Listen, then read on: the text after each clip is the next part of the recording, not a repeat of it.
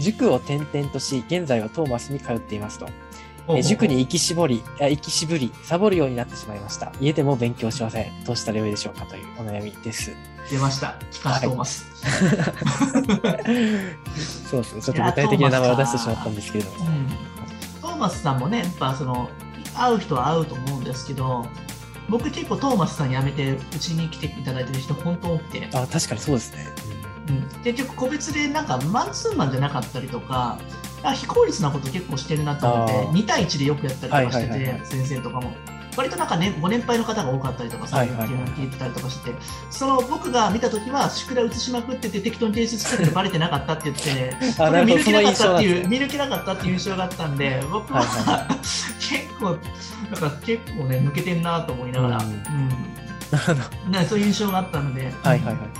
まあでもまあそこに関しては僕らみたいにゴリゴリこんなことやってる人あんまりいないと思うので、逆に言うとそうですね、うん、まあそれなりのねやっぱ教え方をしていただいてると思うけれども、うんうん、まあ、そこで難しかったらまあ、う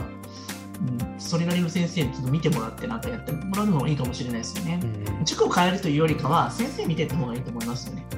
ああそうですね、うん、確かに、ま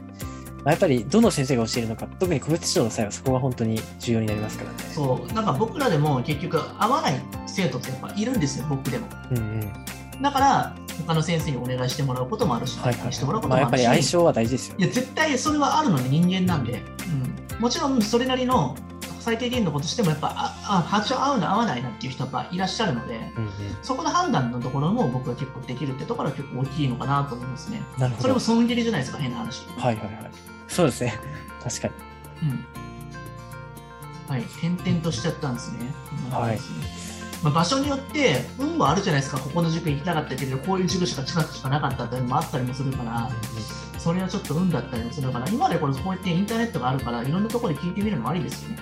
まあそうですね、まあ、僕, 僕らだけじゃなくてもいろんなところで発信してる人もいらっしゃるから、はいはい、相談するのはいっぱいあるんだと思います、うん、そうですね、確かに、まあ、それでいろいろ比較して、うん、はい、検討してください。それで自分に合うなんか肌感覚がいいなって思うところに選んでいただいてるんじゃないですか、うん、そうですね、はい、